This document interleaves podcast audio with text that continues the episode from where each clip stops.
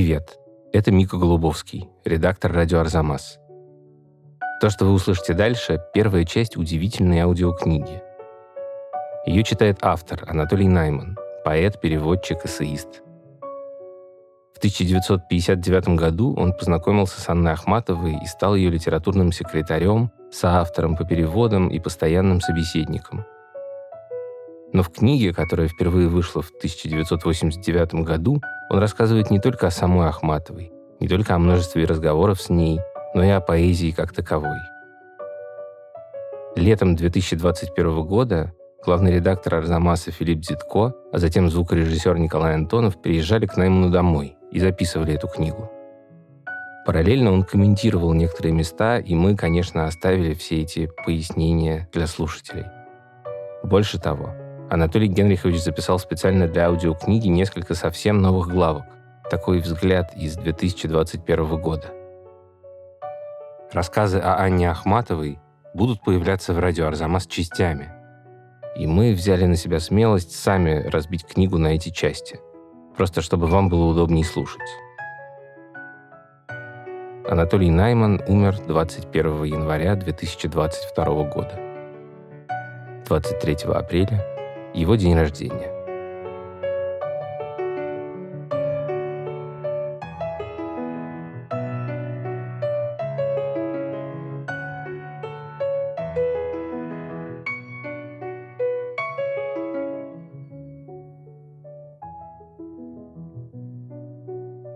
Анатолий Найман.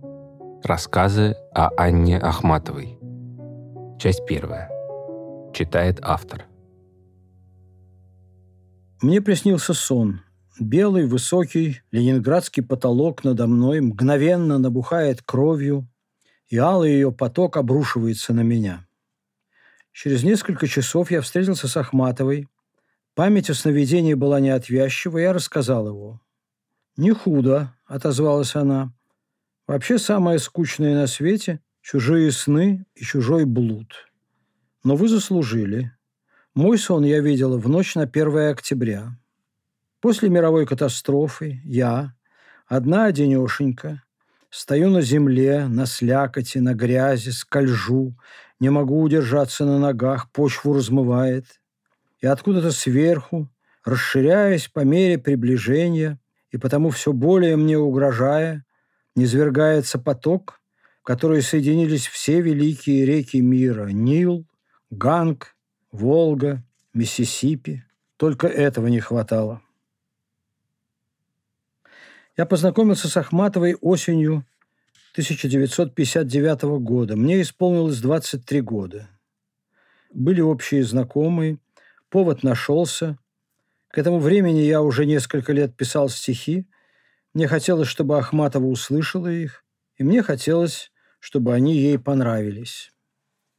Она жила тогда в Ленинграде на улице Красной Конницы, прежде Кавалергардской, дом 3, квартира 4. Это район Смольного, бывшая рождественская часть. Если такие живут на четвертой рождественской люди, странник, ответствую, молю, кто же живет на восьмой? Так дурачился Мандельштам, обращаясь к Шелейке, впоследствии мужу Ахматовой. Недалеко на Таврической – башня Вячеслава Иванова, его квартира, где она бывала в молодости. Недалеко Таврический сад, во вьюжных аллеях, прячущий призраков тринадцатого года. Недалеко Шпалерная, ныне улица Воинова, с тюрьмой, знаменитой многими знаменитыми арестантами, в разное время заключавшей в себе первого ее мужа, ее сына, последнего ее мужа. В Ленинграде на всяком месте уже что-то было, кто-то жил, с кем-то встречался. Помните наши разговоры в феврале 14 года на Кавалергарской? Писал своей и ахматовской приятельнице Николай Владимирович Недоброво человек, сыгравший исключительную роль в поэтической и личной судьбе Ахматовой. Когда мне случалось проезжать с ней по городу, и Ахматова указывала на какой-нибудь дом, и на другой, и на следующий, она обрывала себя. «Велите мне замолчать. Я превращаюсь в наемного гида». Она прожила долгую жизнь и видела ничем не связанные между собой события, происходившие в одном и том же месте, и видела одну и ту же пьесу, идущую в разных декорациях. К тому же она еще и притягивала к себе самые невероятные совпадения, самых неожиданных двойников. Повторение события, отражение его в новом зеркале проявляло его по-новому. Если не случалась встреча, случалась не встреча. Обе были для нее одинаково реальны и заколдованы, вещественны и бесплотны. Дни ее жизни, помимо слов, дел, минут, из которых они состояли, были еще годовщинами, юбилеями, десятилетними, четвертьвековыми, полувековыми. Все было как тогда, когда-то. Время, в которое я ее узнал, и до конца ее жизни было время пятидесятилетних дат, начало публикации стихов, вступление в цех поэтов, венчание с Гумилевым, рождение сына, выхода в свет книг «Вечер», «Четок», «Белой стаи». Соответственно, вело себя пространство, прихотливо подбирая для нее дома, улицы. В раннем детстве она жила в царском селе на Широкой. Местом последней ее прописки была улица Ленина в Ленинграде, бывшая Широкая. Больше 30 лет провела она в стенах фонтанного дома, дворца графов Шереметьевых, Гроб с ее телом стоял в Москве в морге Института Склифосовского, бывшего странноприимного Шереметьевского дома, с тем же гербом и с тем же девизом «Deus conservat omnia» – «Бог сохраняет все». Женщина, открывшая мне дверь, и гости в эту минуту уходившие от нее, и седой улыбающийся господин, встретившийся в коридоре, и девушка, промелькнувшая в глубине квартиры – показались мне необыкновенными, необыкновенной внешности, носящие печать и тайну причастности к ее жизни. А сама она была ошеломительно, скажу неловкое, но наиболее подходящее слово грандиозно, неприступно, далека от всего, что рядом, от людей, от мира, безмолвно, неподвижно, Первое впечатление было, что она выше меня, потом оказалось, что одного со мной роста, может быть, чуть пониже. Держалась очень прямо, голову как бы несла, шла медленно и даже двигаясь, была похожа на скульптуру, массивную, точно вылепленную, мгновениями казалась высеченную, классическую и как будто уже виденную, как образец скульптуры. И то, что было на ней надето, что-то ветхое и длинное, Возможно, шаль или старое кимоно напоминало легкие тряпки, накинутые в мастерской воятеля на уже готовую вещь. Много лет спустя это впечатление отчетливо всплыло передо мной, соединившись с записью Ахматовой о Модильяне, считавшим, что женщины, которых стоит лепить и писать, кажутся неуклюжими в платьях. Она спросила, пишу ли я стихи, и предложила прочесть. В одном стихотворении была строчка «Как черной рыбой пляшет мой ботинок». Когда я кончил читать, она сказала «Мы говорили ботинка, то есть женского рода». Через несколько лет я читал стихи о Павловске, и там было такое место «И ходят листья колесом в круг туфля». Она произнесла «Мы бы сказали туфли». Я напомнил про ботинку, что-то сострил насчет моих сапожных просчетов. Ей не понравилось. Женщина, впустившая меня в квартиру, внесла блюдечко, на котором лежала одинокая вареная морковка, неаккуратно очищенная и уже немного подсохлая. Может быть, такова была диета, может быть, просто желание Ахматовой или следствие запущенного хозяйства, но для меня в этой морковке выразилось ту минуту ее бесконечное равнодушие к еде, к быту, чуть ли не аскетичность и одновременно ее неухоженность и даже ее бедность. Я застал ее в сравнительно благополучные годы. Литфонд выделил ей дачу в Комарове, дощатый домик, который она скорее добродушно, чем осуждающе называла будкой, как хатку под Одессой, где она родилась. Его и сейчас можно видеть, один из четырех на мысочке между улицами Осипенко и Озерной, впрочем, сейчас там уже пять, как-то раз она сказала, что нужно быть незаурядным архитектором, чтобы в таком доме устроить только одну жилую комнату. В самом деле кухонька, комната средних размеров, притом довольно темная, а все остальное – коридоры, веранда, второе крыльцо. Один угол топчина, на котором она спала, был без ножки, туда подкладывались кирпичи. Когда в 1964 году она поехала в Италию получать литературную премию, некоторые насильные вещи пришлось брать взаймы. По возвращении я отнес шерстяной свалявшийся шарф вдове Алексея Толстого. Те, с кем она жила в Ленинграде в одной квартире, Ирина Николаевна Пунина, это она открыла мне дверь, дочь последнего мужа Ахматовой, и Аня Каминская, его внучка, не могли уделить ей достаточно внимания. У них были свои семьи, заботы, дела, а тут требовалась самоотверженность. Нина Антоновна Альшевская, у которой она чаще всего останавливалась в Москве, Мария Сергеевна Петровых, Ника Николаевна Глен, в разное время дававшие ей пристанище, были самоотвержены, были по-настоящему добры к ней, предупредительны. Однако это были приюты, не свой дом. Бездомность, неустроенность, скитальчество, готовность к утратам, пренебрежение к утратам, память о них. Неблагополучие, как бы само собой разумеющееся, не на показ, но бьющие в глаза, не культивируемые, не спутанные волосы, не намеренное занашивание платья до дыр, не поддельные три месяца уже не дают визу в Париж, неблагополучие как норма жизни. И сиюминутный счастливый поворот какого-то дела, как вспышка, лишь освещал несчастную общую картину.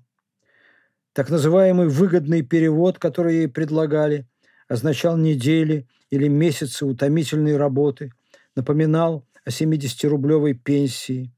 Переезд на лето в Комарова начинался с поисков дальней родственницы, знакомой, приятельницы, которая ухаживала бы за ней, помогала бы ей.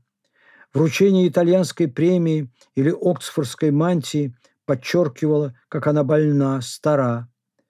Точно так же ее улыбка, смех, живой монолог, шутка подчеркивали, как скорбно ее лицо, глаза, рот. Последние годы двое-трое из близких к ней людей очень осторожно, не впрямую, заводили с ней разговор о завещании. Дело заключалось в том, что когда ее сын Лев Николаевич Гумилев был в лагере, Ахматова, чтобы после смерти, как она выражалась, за барахлом не явилась дома управления, составила завещание в пользу Пуниной. После освобождения сына она сделала запись в одной из своих тетрадей и на отдельном листе бумаги об отмене прежнего завещания, что автоматически означало, что ее единственным наследником становится сын. Эта запись, однако, не была заверена нотариусом. Она спросила меня, что я об этом думаю. Я ответил, что, по-моему, она не должна оставлять в каком бы то ни было виде завещания, направленного против сына – она тотчас взорвалась, закричала о лже-друзьях, о нищей старухе. Через несколько дней опять заговорила на эту тему. Сцена повторилась. И еще раз. 29 апреля 1965 года, в конце дня, она вдруг сказала, давайте вызовем такси, поедем в нотариальную контору. Тогда она жила уже на Ленина, контора находилась на Моисеенко – недалеко от Красной конницы. Оказался очень высокий третий этаж, крутая лестница. Такие подъемы были противопоказаны ее после инфарктному сердцу.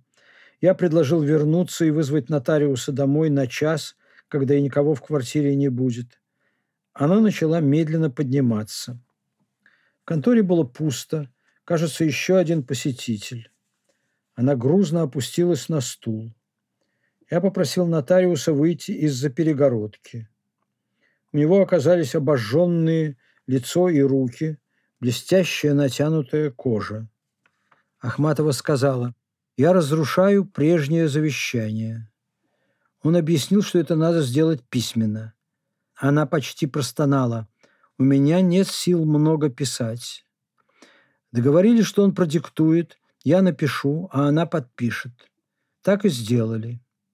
На лестнице она или я что-то сказали про Диккенса. А когда вышли на улицу, она с тоской произнесла, о каком наследстве можно говорить? Взять под мышку рисунок моди и уйти. Замечу в скобках, что после смерти те, кто не имели на архив Ахматовой никакого права, но в чьих руках он оказался, устроили позорную борьбу за него, состоялось позорное судебное разбирательство. В результате рукописи расползлись по трем разным хранилищам, и при этом неизвестно, сколько и каких разрозненных листков прилипло к чьим рукам. Неблагополучие – необходимая компонента судьбы поэта, во всяком случае поэта нового времени. Ахматова считала, что настоящему артисту, ну, в блоковском смысле слова, да и вообще стоящему человеку, не годится жить в роскоши. Что это он фотографируется только рядом с дорогими вещами, заметила она, рассматривая в журнале цветные фотографии Пикассо, как банкир. Вернувшись из Англии, она рассказала о встрече с человеком, занимавшим в ее жизни особенное место. Сейчас он жил, по ее словам, в прекрасном замке, окруженным цветниками, слуги, серебро. Я подумала, что мужчине не следует забираться в золотую клетку. Когда Бродского судили и отправили в ссылку на север, она сказала – Какую биографию делают нашему рыжему, как будто он кого-то нарочно нанял. А на мой вопрос о поэтической судьбе Мандельштама, не заслонена ли она гражданской, общей для миллионов, ответила «идеальная». Она притягивала к себе не только своими стихами, не только умом, знаниями, памятью, но и подлинностью судьбы. В первую очередь подлинностью судьбы. Я кончил школу через три месяца после смерти Сталина, через два после освобождения еврейских врачей. Неизбежное для юности недовольство старшими, отцами, попытки через бунт освободиться от их влияния получили пищу во внезапно открывшихся их трусости, слепоте, лицемерии, бессилии, не говоря уже о подлости, раболепии. В углубленное понимание причин прямолинейный ум не хотел вдаваться – Эгоистичная душа была не готова к сочувствию. Одновременно неизбежные для юности поиски авторитета приводили к разочарованиям. При близком рассмотрении авторитет официальный оказывался дутым, подпольный, ущербным. В Московском дне поэзии 1956 года была напечатана элегия Ахматовой «Есть три эпохи у воспоминаний». Я не мог отдать себе отчет в том, чем это поразило меня больше. Тем ли, что она еще жива, или содержанием и красотой.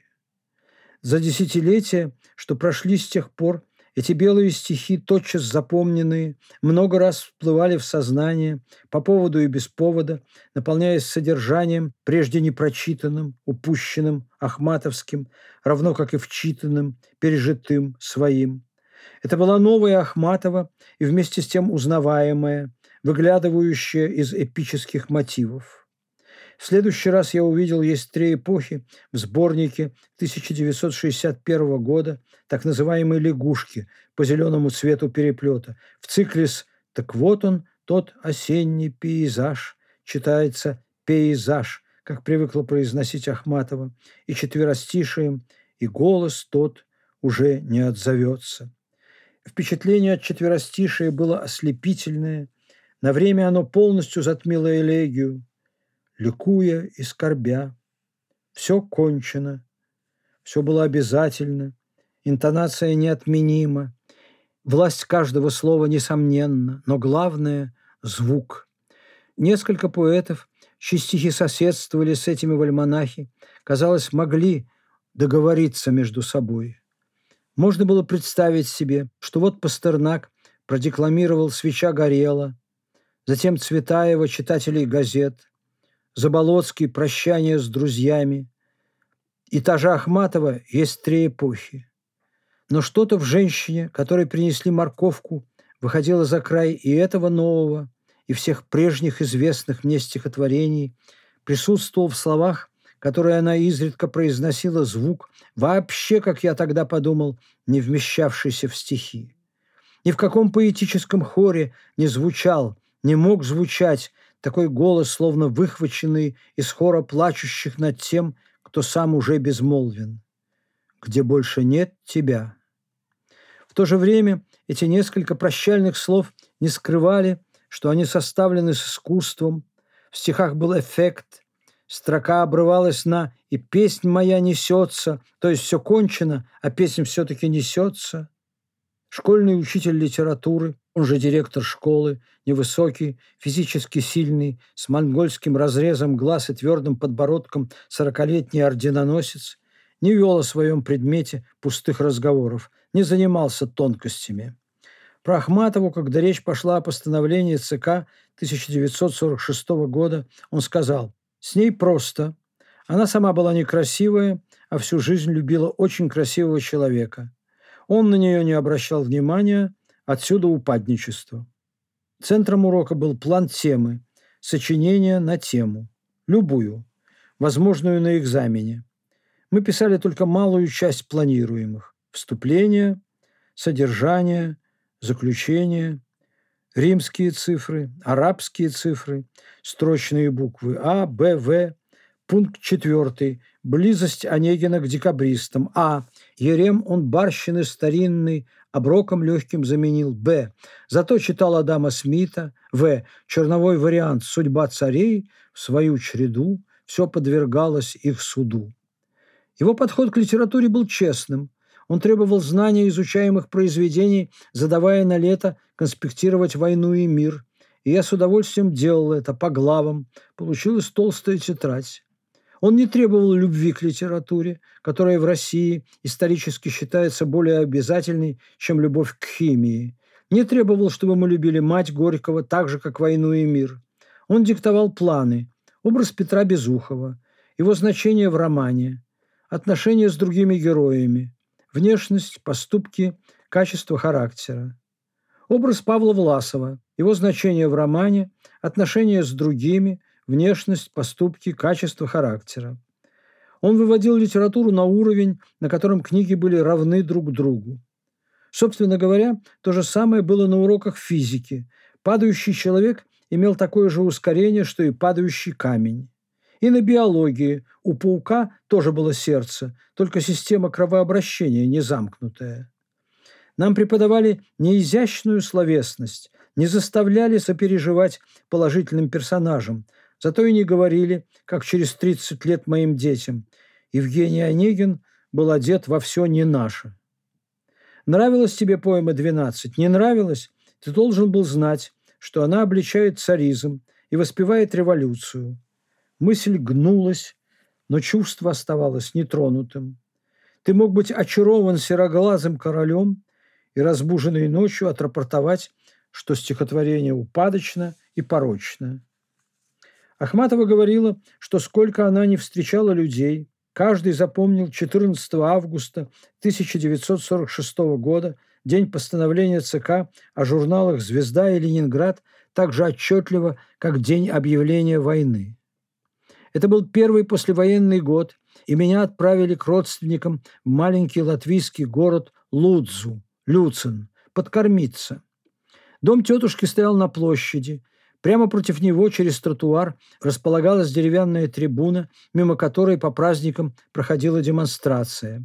Мне было 10 лет.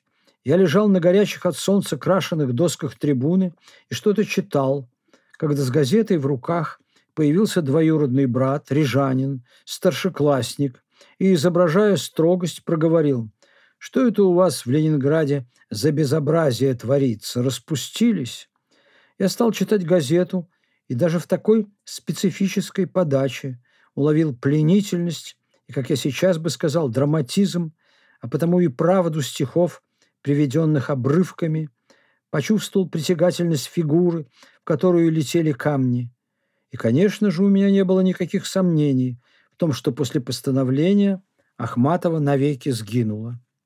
Словом, идя на Красную Конницу, я ждал встречи с великой, не сдавшейся, таинственной, легендарной женщиной, с Данте, с поэзией, с правдой и красотой, встречи которой не может быть, И эта встреча случилась. Разочарования не было. Неожиданный, но сразу же узнанный и словно бы само собой разумеющийся была обреченность во всем ее облике, словах, жестах, обреченность окончательная и признанная ею, так что уже излучавшая силу.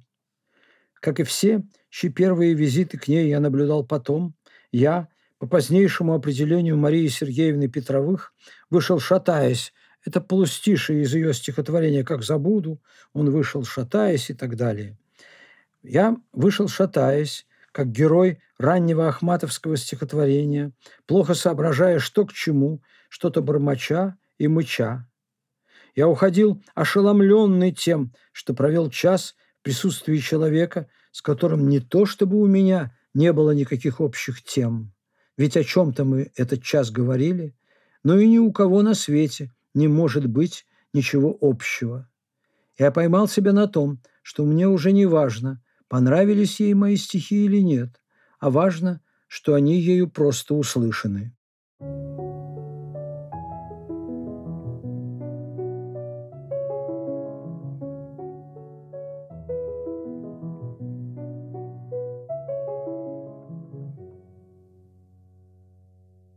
Однажды она обронила.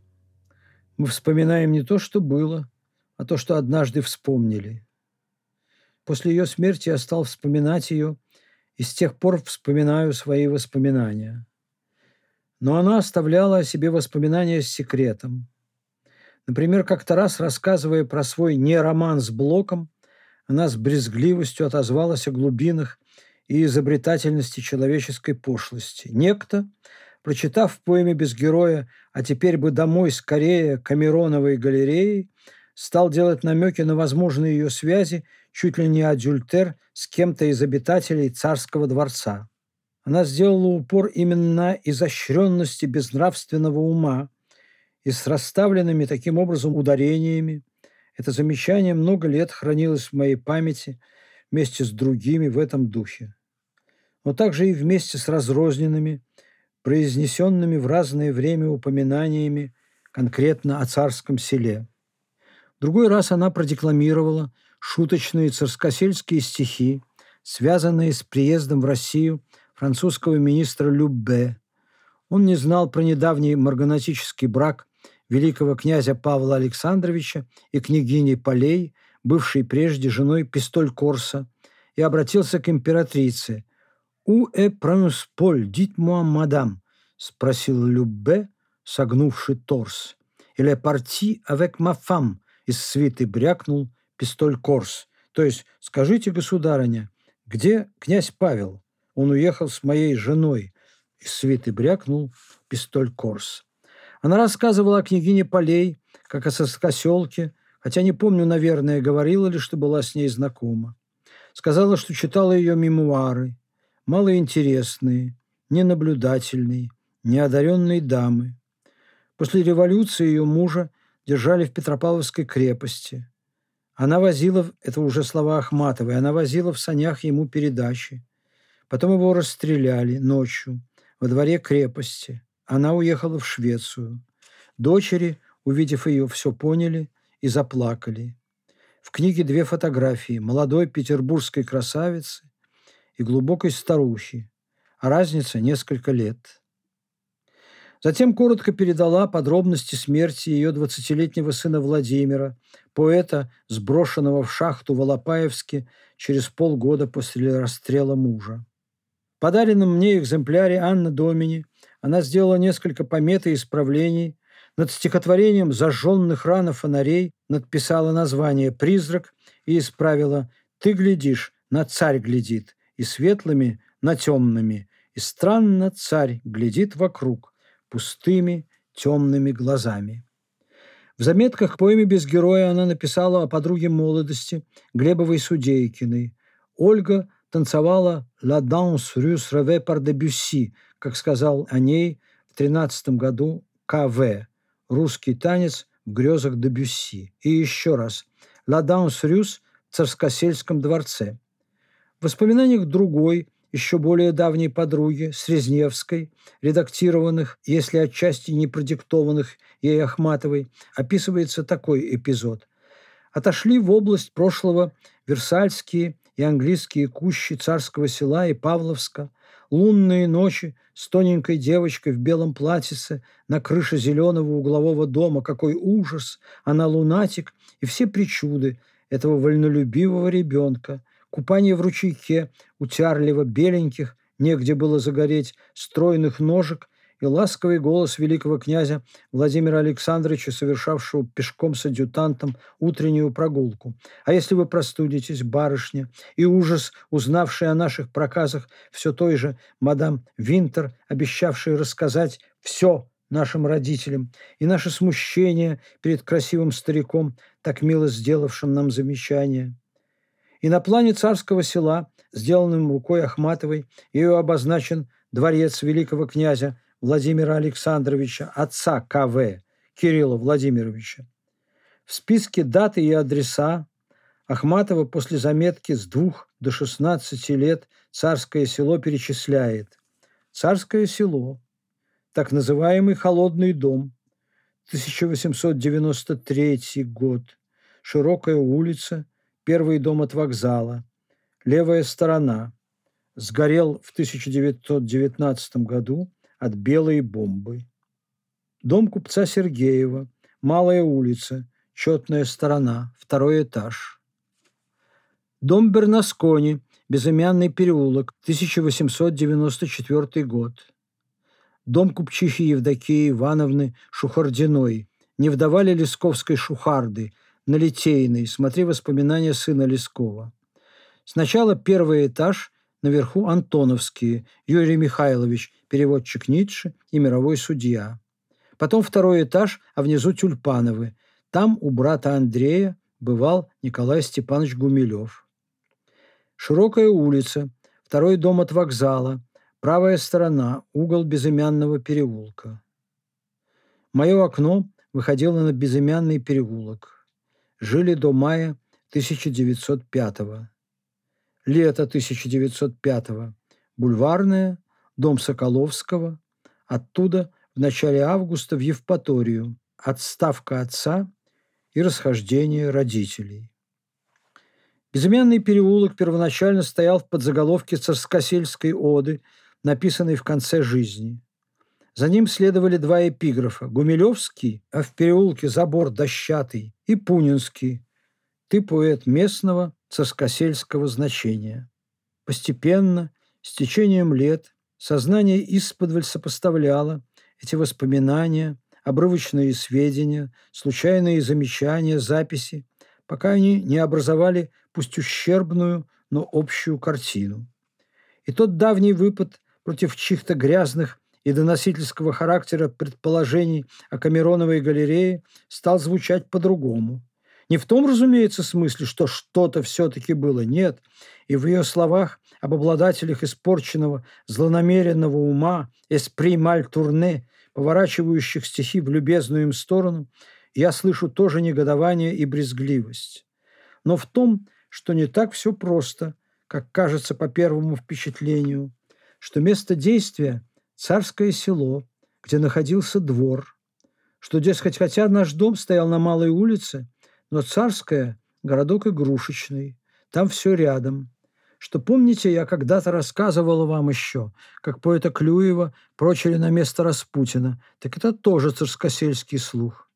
И что вот я вам сейчас говорю про Блока и про галерею, чтобы вы именно в такой связи запомнили, а потом когда-нибудь сопоставили с Полей, Ольгой и стихотворением «Призрак» и посмотрели, что выйдет. И когда она делала в дневнике запись «Все каменные циркули и лиры», мне всю жизнь кажется, что Пушкин это про царское сказал. Думаю, что она несомнительнее других знала, что Пушкин это про царское сказал, но имела в виду напомнить про величавую жену, знаменитое стихотворение Пушкина уже в конце его жизни. Начале жизни школу помню я, смиренная, одетая у Бога, но видом величавая жена над школою надзор хранила строго. но имела в виду напомнить про величавую жену, про рецензию Мандельштама на альманах «Мус», где он писал о гиератической важности и религиозной простоте и торжественности ее стихов. После женщины настал черед жены. Помните, смиренная, одетая у Бога, но видом величавая жена. Наконец, про лиры, развешанные на ветках чужого сада. Тонкий яд литературных реплик, произносимых, между прочим. И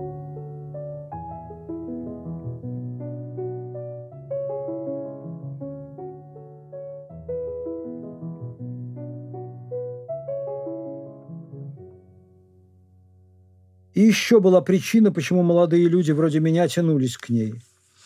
Она являла собой живой и в тогдашнем представлении безызъянный символ связи времен. Молодой человек по природе футурист, он недоволен устройством жизни, которое застал, и желает во всяком случае отменить, упразднить неуютные, мешающие ему запреты и снисходительные разрешения том случае, если его поприщем оказалось искусство, он еще и предлагает взамен их новые, единственно правильные, по его мнению, и необходимые. Но получая одобрение единомышленников, которые в подавляющем большинстве сверстники, он интуитивно чувствует, что его позиция недостаточно основательна и непрочна, и ищет поддержки у чужих, особенно у старших. Ему нужно, чтобы его позицию одобрил не только текущий момент, но и века. Так действует механизм преемственности.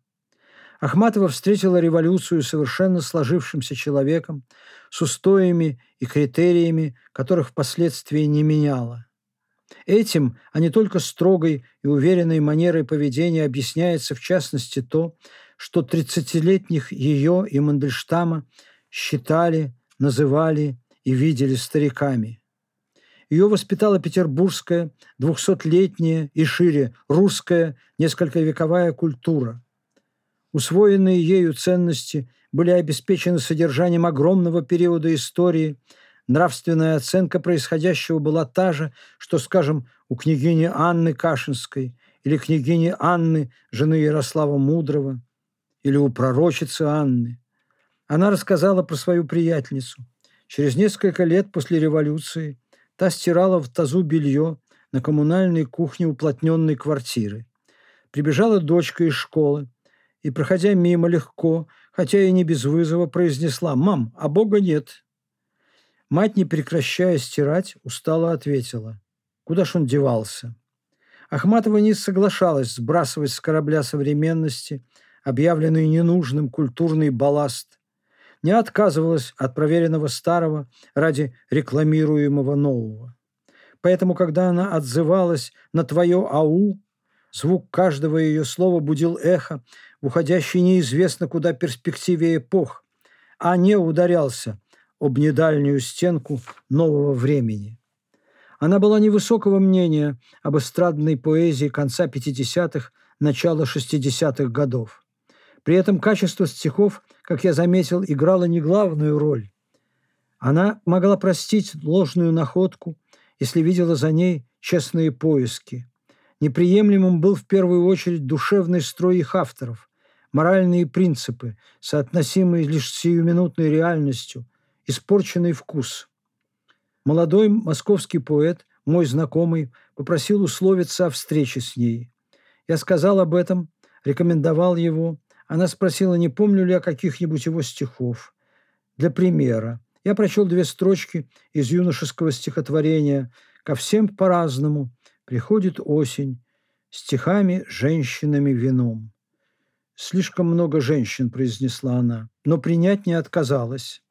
Или о входившем тогда в моду Роберте Рождественском. Как может называть себя поэтом человек, выступающий под таким именем? Не слышащий, что русская поповская фамилия несовместима с заморским опереточным именем. И когда я попытался защитить его, мол, спрос с родителей последовало, на то ты и поэт, чтобы придумать пристойный псевдоним. Как-то раз принесли почту. Она стала читать письмо от Ханны Горенко, ее невестки. Я просматривать «Новый мир». Через некоторое время она подняла голову и спросила, что я там обнаружил. Евтушенко. Она попросила прочесть стихотворение на выбор, а то я его ругаю, а почти не читала. Стихи были про то, что когда человеку изменит память, и еще какая-то память, вторая, кажется, сердце, то с ним останется третья. Пусть руки вспомнят то-то и то-то, пусть кожа вспомнит, пусть ноги вспомнят пыль дорог, пусть губы. В стихотворении было строф десять, я заметил, что после третьей она слушает невнимательно и заглядывать в недочитанное письмо. Когда я кончил, она сказала, в какой-то мере Ханина письмо скрасило впечатление. Какие у него чувствительные ноги. В других стихах, которые я прочел в электричке по пути в Комарова, модный в то время ленинградский поэт вымученно и не очень изобретательно варьировал такую тему. Дескать, в грядущем веке появится возможность искусственно воссоздавать людей, живших прежде. И тогда плохие, так сказать, реакционеры будут воспроизведены во многих экземплярах, чтобы служить наглядным пособием в школах, а хороших, прогрессивных более чем в одном вылепить не удастся. Я запомнил только, что Магометов будет чуть ли не полтора десятка, а вот Маяковский – один. «Позвольте», – сказала Ахматова, – «это не только пошло, это еще и выгодно. Вскоре после революции у нее на глазах произошло то, что гордо и глубокомысленно стала называть себя переориентацией интересов поэзии. Однако внешняя убедительность формулы, опломб, с которой она произносилась, были призваны в первую очередь обмануть читателя, внушить ему законность измены тому, отказа от того, что делает стихи поэзией частное мнение, особый взгляд, словом, личное отношение поэта ко всему на свете одно гарантирует подлинность всякой его строчки. Когда поэт всечеловечен, как Пушкин, его личные стихи получают права представительствовать за всех, говорить от имени всех, точнее каждого. То есть и я помню чудное мгновение, и от меня вечер лила, и вообще он все это про меня сказал. Но и когда поэт индивидуалистичен, даже эгоистичен, как Бальмонт или Игорь Северянин. У него нет выбора. Он говорит только от себя и за себя, предлагая читателю любоваться его исключительностью или же пренебрегать ею. Новая установка говорить от имени народа, за всех людей, разворачивала взгляд поэта, теперь он должен был направляться не внутрь, а вовне. Допускалось и поощрялось совпадение обоих направлений с непременным первенством нового.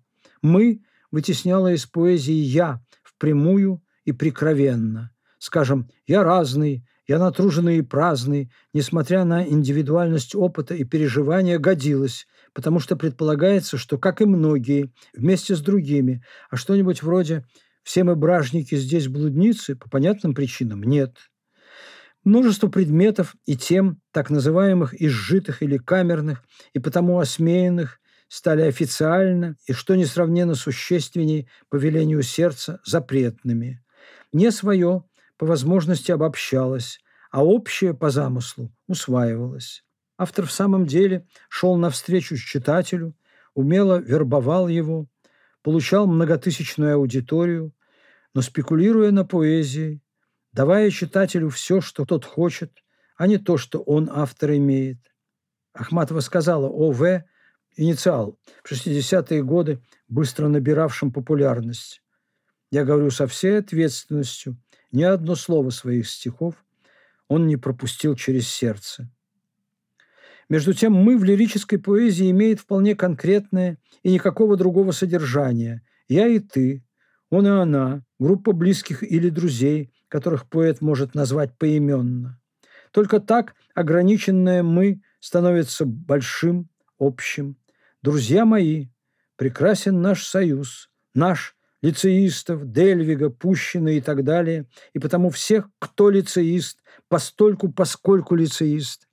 Мы живем торжественно и трудно, мы петербуржцы, узнающие друг друга на улицах в лицо, и потому всех, кто отравлен и пленен этим или таким же своим городом, постольку поскольку отравлен и пленен. В стихах военного времени «А вы, мои друзья», последнего призыва, Ахматова говорит о своем долге крикнуть на весь мир все ваши имена, а в победителях и называет их Ваньки, Васьки, Алешки, Гришки, внуки, братики, сыновья. В 1961 году в больнице она написала стихотворение «Родная земля». Оно состоит в немалой степени из клишированных формул, разве что взятых с обратным знаком. О ней стихи на взрыв не сочиняем, о ней не вспоминаем и так далее. В них нет присущей ее стихам остроты, многие строчки кажутся прежде читанными, и уж совсем не ахматовски звучит «мы», неопределенно, без конкретного адреса. Если бы не две строчки, а точнее два слова в них, которые ставят все на свое место. Но мы мелем и месим и крошим тот ни с чем не замешанный прах. Месим и крошим – это посланный через четверть века отзыв на пароль Мандельштама «Арамейское месиво, крошево» в стихах о неизвестном солдате. Это их прах, может быть, товарищей по цеху поэтов Гумилева, Мандельштама, ни в чем не замешанных, может быть, шире друзей молодости, которых оплакивать мне жизнь сохранена. Еще отчетливее именно такая адресованность этого стихотворения проявляется в напрашивающемся сопоставлении с другим, написанным меньше, чем через три года «Земля, хотя и не родная». Оно тоже содержит, особенно концентрированно в последнем четверостишии, штампы-образчики, представляющие, однако, не родную, но памятную навсегда поэтику символистов, а сам закат в волнах эфира, такой, что мне не разобрать, конец ли дня, конец ли мира, или тайна тайн во мне опять. Здесь и ставшая общим местом критика символизма, как говорили, когда символизм говорит «закат», он имеет в виду смерть, и насмешливое ахматовское воспоминание. Если символисту говорили «вот это место в ваших стихах слабое», он высокомерно отвечал «здесь тайна». Любопытно, что предыдущие две строчки призваны демонстрировать акмеистическую обработку символистских по преимуществу угодий, закатных. И сосен розовое тело в закатный час обнажено. Мы шли в гору, мы были дерзкие, удачливые, беспастушные, говорила она. Символизм, метров которого они и в начале пути, и в продолжении жизни, несмотря на все претензии к ним, почитали, переживал кризис.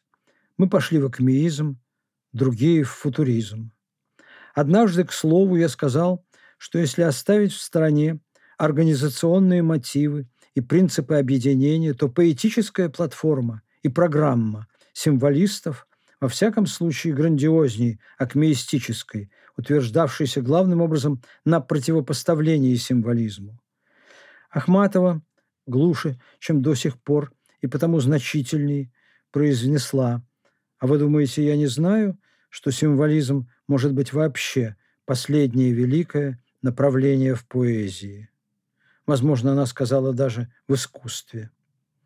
Не должно быть забыто, делает она ударение в листках из дневника, вспоминая воронежский доклад Мандельштама об акмеизме, что он сказал в 1937 году «Я не отрекаюсь ни от живых, ни от мертвых». Она дышала новым воздухом, но легкие ее полны были прежнего, который она вдохнула в юные и молодые годы. Она рассказывала, что в марте 1935 года оказалась на вокзале, кого-то провожала, в тот день, когда из Ленинграда выселяли дворян, они толпились на перроне, и все здоровались с ней, пока она проходила. Я никогда не думала, что у меня столько знакомых дворян. Через нее я познакомился с несколькими ее приятельницами, младшими современницами.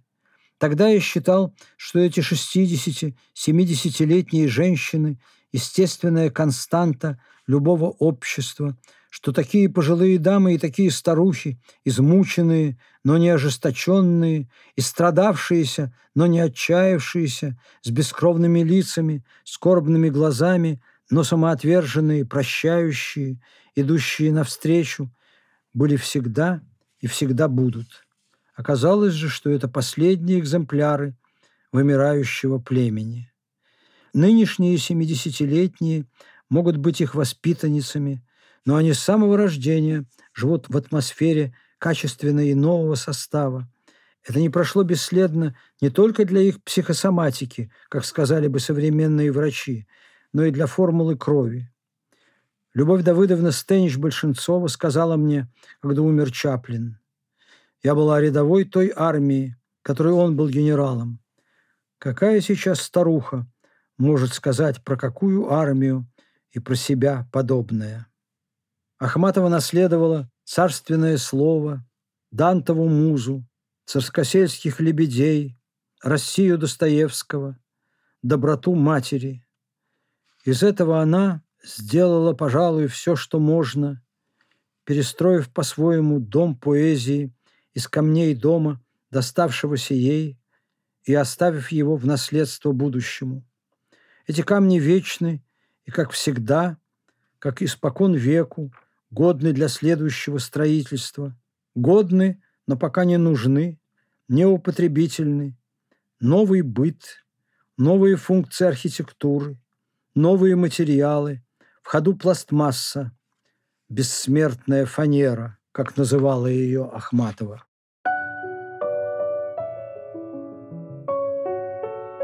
Анатолий Найман. Рассказы о Анне Ахматовой.